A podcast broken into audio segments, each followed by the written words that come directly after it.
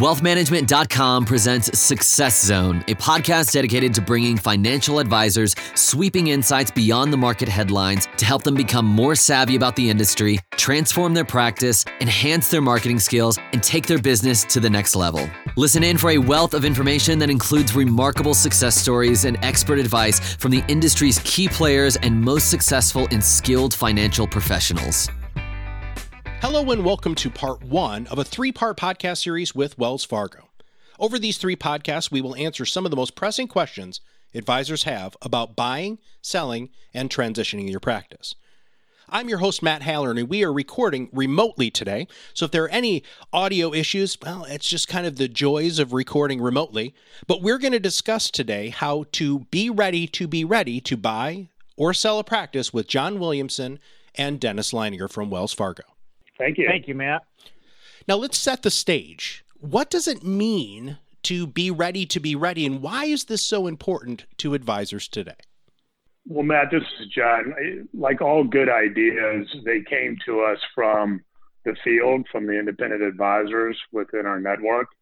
And what we noticed over the last several years was a tendency for Dennis and myself to be engaged in one on one conversations with practices and whether they were considering a buy or a sell, nothing immediately was in front of them. They just wanted to prepare and be ready when that opportunity presented itself.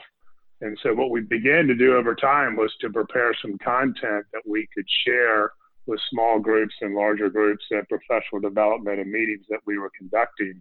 And we built the idea based on feedback that we got from the field and it's all about preparation and being ready to uh, take advantage of the opportunity if someone's looking to grow by acquisition. Conversely, if someone's interested in working less and retiring, to at least have a concept in mind before they need to start doing something. So, really, from my view, from our view, it's all about preparation. Let's start with sellers since there's so many of them. According to JD Power, the average age of an advisor is 55, with one fifth of them being over the age of 65. Dennis, where do they begin? The first thing is to begin to understand what their timeline is, what they want to accomplish with this. If they want to continue working within their practice, if they want to slow down, if they have a timeline for when they want to exit. What's driving that timeline? Is it a retirement, a family, a health consideration, or just other outside interests that they want to move to? And then the next step would be to decide what it is that they have to sell. Some people have practices, others have businesses. And so they need to determine what that is. The next step after that would be to get a valuation on what it is that they're going to sell. And lastly, they need to decide what's really important to them within that sale. Is it making sure that their clients are well taken care of? Is it making sure that their employees have a path forward in their career? Is it a financial consideration? And some other things as well. And the truth is, it's probably all of those things. I would also add that along with assessing the timeline and the other important elements that Dennis just mentioned, is assessing, assuming that they're affiliated with an independent broker dealer, another starting point is to assess what resources are available to assist them at their current firm today. This sounds like a very involved process. How long does this process last? In your experience, and I'm sure in many people's experience, advisors have an unrealistic expectation on how long this should take selling a practice. Could you guys inform us on how long the process lasts? It depends on what's driving the reason for the sale. Again, if it's a health consideration, that process is, is going to be shortened. It's going to be compressed and we've seen those kinds of a sale happen honestly within three to four weeks. If it's a longer term type of a consideration, hey, it's five years out, I want to decide how I'm going to create my succession plan so that everybody is well taken care of. It can take that long to put all the pieces together. But from the time a seller decides, okay, it's time for me to go ahead and do this, do the discovery, find a seller, or a buyer rather, to go through the process of discovery. Usually that type of time frame is like three to four months. I would tend to agree for sure. And something that can add to the process, it goes back to just that honest assessment of what the advisor wants to do and ideally when they want to do it. The average timeline that we hear as we consult with practices and individual advisors considering their options is three to five years. We typically hear three to five years about every time. Now, it could easily be three to five years, but oftentimes that becomes a rolling clock and it just adds time to the process. And it could easily be done in six months, perhaps longer, perhaps shorter, but they really need to identify again what timeline will they honestly stick with, and that'll be additive to the process that they're willing to pursue. These next two questions we're going to dive into more deeply in episode number two of this three part series. But just from a 30,000 foot view, at what point do I tell my staff and what happens to them if the sale goes through? Well, we've seen this happen both ways. We've seen this happen where a potential seller is informing their staff early in the process, and the staff is actually engaged in some degree with the sale efforts the advisor has. And then conversely, it's just the advisor or team that's considering the sale, and then they inform their staff uh, much later in the process as well. It really just depends on what the advisor is comfortable with and in their unique situation as they assess their options. What happens to those team members if the sale goes through? I think that there's some concern with the staff or associate wealth advisors that if the primary advisor, the owner of the business, sells the practice, that this could have some sort of impact on them. Could you elaborate? Usually, if it's if it's a staff member that is very close to the clients, the buyer has a vested interest in wanting that individual to have a continued career at least for some time until they they earn their stripes with a new firm and they become comfortable together. But there's a there's a definite value add in having staff continue so that the clients have a certain amount of, of continuity uh, with who they are talking to. In some cases, when it's uh, maybe a, a, newer type of a person, or depending on the role, and there's a scale of economy with the the buyer in bringing the practice in that they're acquiring, then sometimes those individuals' positions are lost. And we do everything we can to help them transition into other roles with other companies. When do I tell my clients? And I think more importantly, how do I tell my clients that I'm about to sell my practice? This is probably one of the most, if not the most critical piece in putting together a successful merger and acquisition and more often than not, a seller is not going to be communicating with clients until they have the certainty that the deal is in place and that ownership has been transferred. How they message to the clients is something that we coach and consult on. It involves individual conversation, phone, written communication, and a team dynamic where it's well coordinated everyone's on the same page, including staff, and the message is very organized and delivered for a short or a longer period of time, depending on what's necessary. And I might just add that it's it is a very strategic. To me, this is the, the most critical part of the entire process is the gentle handoff of the clients from the the seller to the buyer, the germination of that relationship. And so, like John said, there definitely needs to be a, a agreement, an understanding between the buyer and the seller as to how that plan is going to roll out. What is that client experience going to be so it's as presented in as complete a manner and comfortable manner as possible. It's all about client retention, and then also, of course, it's about making sure that the clients are well taken care of. What is the difference between exit and succession planning? A lot of times those words are used kind of synonymously, but that's not the case. Could one of you elaborate on what the difference is between those two? To me, it's really a question of where it hits in the timeline. And exit planning is I need to go ahead and leave my business. And how am I going to do that? A succession plan is someday I know that I'm going to be leaving my business. I want to make sure that my clients, my business, my employees, perhaps my colleagues, that everything is well planned for so that we have a path forward over the next several years to make sure that everything is in place to go ahead and implement that plan. I would add that getting the definition correct, exit versus succession, is important because an advisor engages either with their broker dealer or with specialty services that will help them with the sale of their business.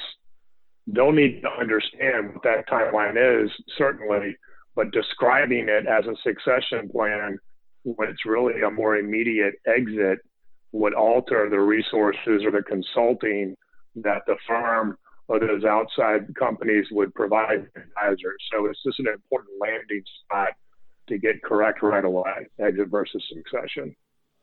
We're going to switch gears now. We just talked about selling a practice. Now let's talk about buying a practice.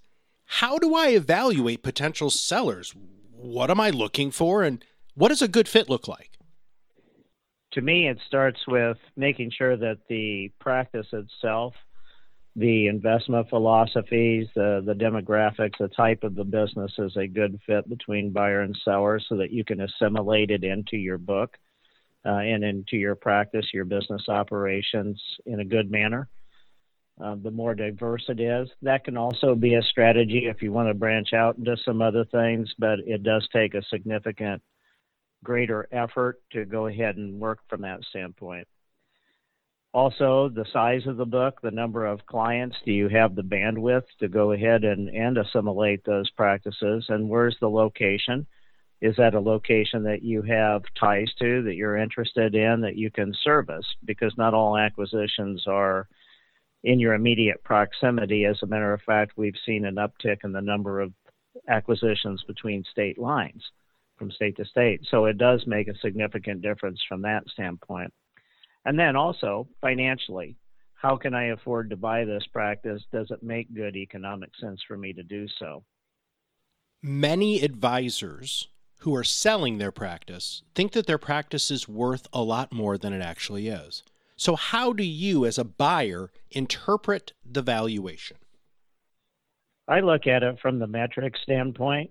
I begin discussions with sellers as to the metrics that created the value so that we can really understand what's driving that value and what items might be a concern or a selling point to a potential buyer. And you think of it like a house, you can have a beautiful house in a neighborhood where the comps are all excellent and it drives up your value. But if your house needs a new roof the buyers are going to need to consider that as they approach buying the home and how many are even interested in assimilating that cost. So we go through and, and discuss each of the metrics, the age of the clients, the the balance of the book. Uh, you know, what is advisory, what is trails, or is there transactional business? Uh, just the whole weight of it. How many clients of there are? All these things are value drivers and it helps to educate the seller as to what the value of their book really is and then also helps them in terms of the conversations with potential buyers i think a great starting point would be to get your own practice valued hasn't been done already or recently and if it has been done recently kudos to those folks that do that proactively I would also recommend, if that is the case, have the valuation company provide another session with that practice on their their valuation findings and just walk through the valuation again. It'll absolutely make you a better buyer and appreciate more of what's going to be important for you to be looking for as a potential buyer. Some of these practices can be a lot of money. Should I get pre qualified for financing? We think it's a best practice. Just be proactive. We have relationships with several third party lending institutions, and we recommend potential buyers get to know those companies and the process behind getting qualified for financing ahead of time. It could take 30 days, it could take 45 days or longer for the process to go from start to finish. So having either pre-qualification or getting engaged in the process ahead of time before you need to put a deal together can absolutely be a proactive step and can make you more tactical and ready to uh, take advantage of an opportunity. And we strongly encourage potential buyers to do this, to at least initiate conversations with the lenders, just for nothing else to do their due diligence, to learn what the process is like, what the possible loan structures entail, et cetera. We do find that some of these lenders are hesitant to go through a real pre-qualifying uh, program because they have so many sales that are happening currently. They just don't have time to delegate the staff to do all these things. But that can also be your answer as you talk to some of these firms whether or not they're going to be a viable lender for you.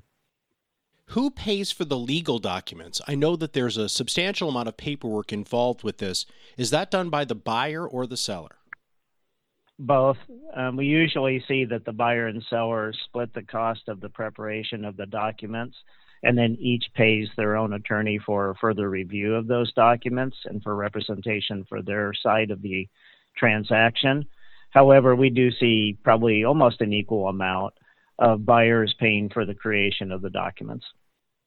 There's also real value in making the commitment ahead of time to spend the necessary dollars to get good, complete documents put into place. It's just not something that you want to cut costs on unnecessarily, and having it done correctly is critical. My favorite question, and the one that I can't wait to hear your answers on, is how should the payout be structured? There seems to be a lot of conversation about this, and I'm really interested in your take on these payout structures. Well, if I might take that one, I have a very strong philosophy on that. That I don't think that the the payout structure is prescriptive. I think that it definitely depends upon what the seller needs and what the buyer needs, and then it can be constructed with that. There are so many great options out there now. Ten years ago, everything was seller held promissory notes for the practices, and that's still a popular aspect of a sales structure. But it you have to consider the time, the tax considerations, and now all the lenders that are out there in, in addition to what existed 10 years ago. So this is something that we're very much involved in and trying to understand what does the seller want to accomplish, what do their CPAs advise them on, how can we protect the, the buyers as well? What do their CPAs advise them to do from a tax consideration and a cash flow consideration? And then we work with all the tools that are inherent in every sale to make sure that something is constructed that works for all parties. I would add that the increasing availability of advisor lending options that have been brought to the market in the last four to five years has just been a huge catalyst for change in the structure that Dennis mentioned. Um, it's just created a variety of options. And of course, being independent offers flexibility in and of itself you put a deal together. How should I get introduced to my new clients? You have a process for this, and we are going to dive into it a little bit more deeply in podcast number two. But would you mind giving us a overview on how I, as the purchasing advisor, gets introduced to my new clients? Well, in today's environment, it's different, and buyer and seller are becoming more creative as a result of the environment that we find ourselves in today. For example, as a, as a buyer, you can't go visit your clients in person right now and shake hands with them and get to know them uh, in person, at least not just yet.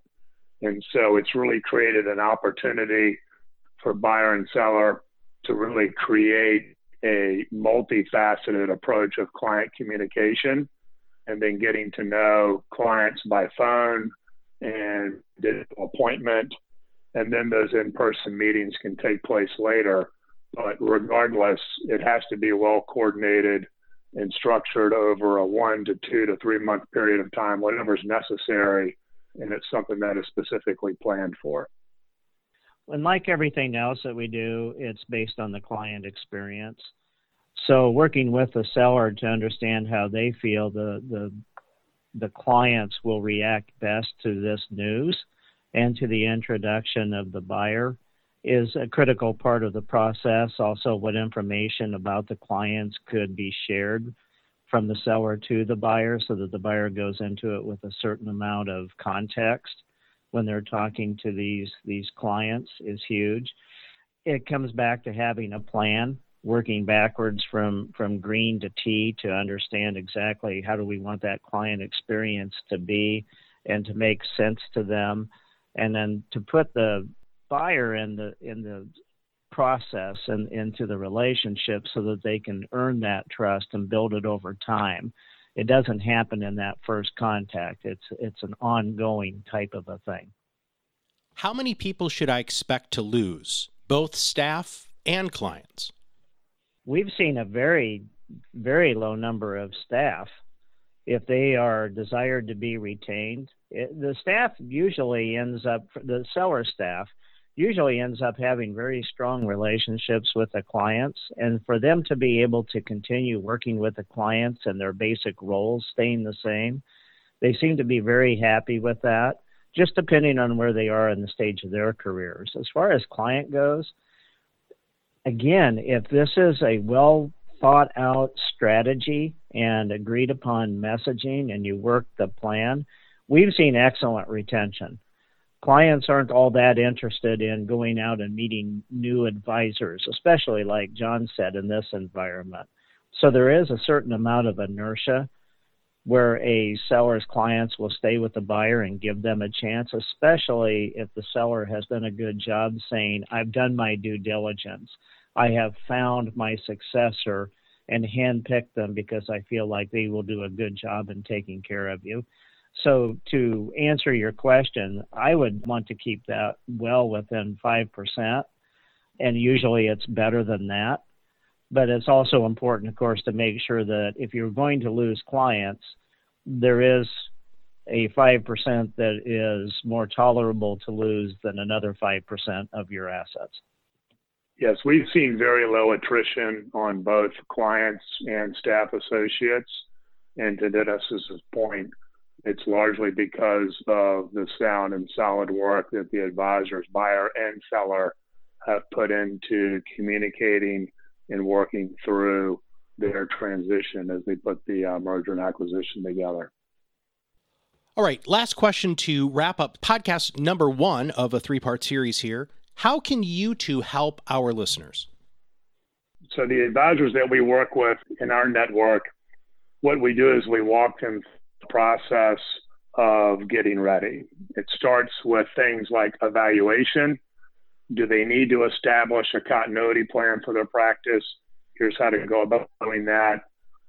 Let us share with you the resources that we have at our broker dealer to help you work less, retire, finish well, or otherwise grow your practice by acquisition.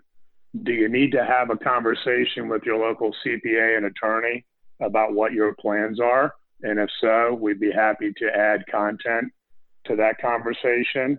Do you need to meet and interact with other advisors at your broker dealer? We have a networking plan at FiNet that has been up and running for years, which shows advisors how to get to know other independent reps in their marketplace.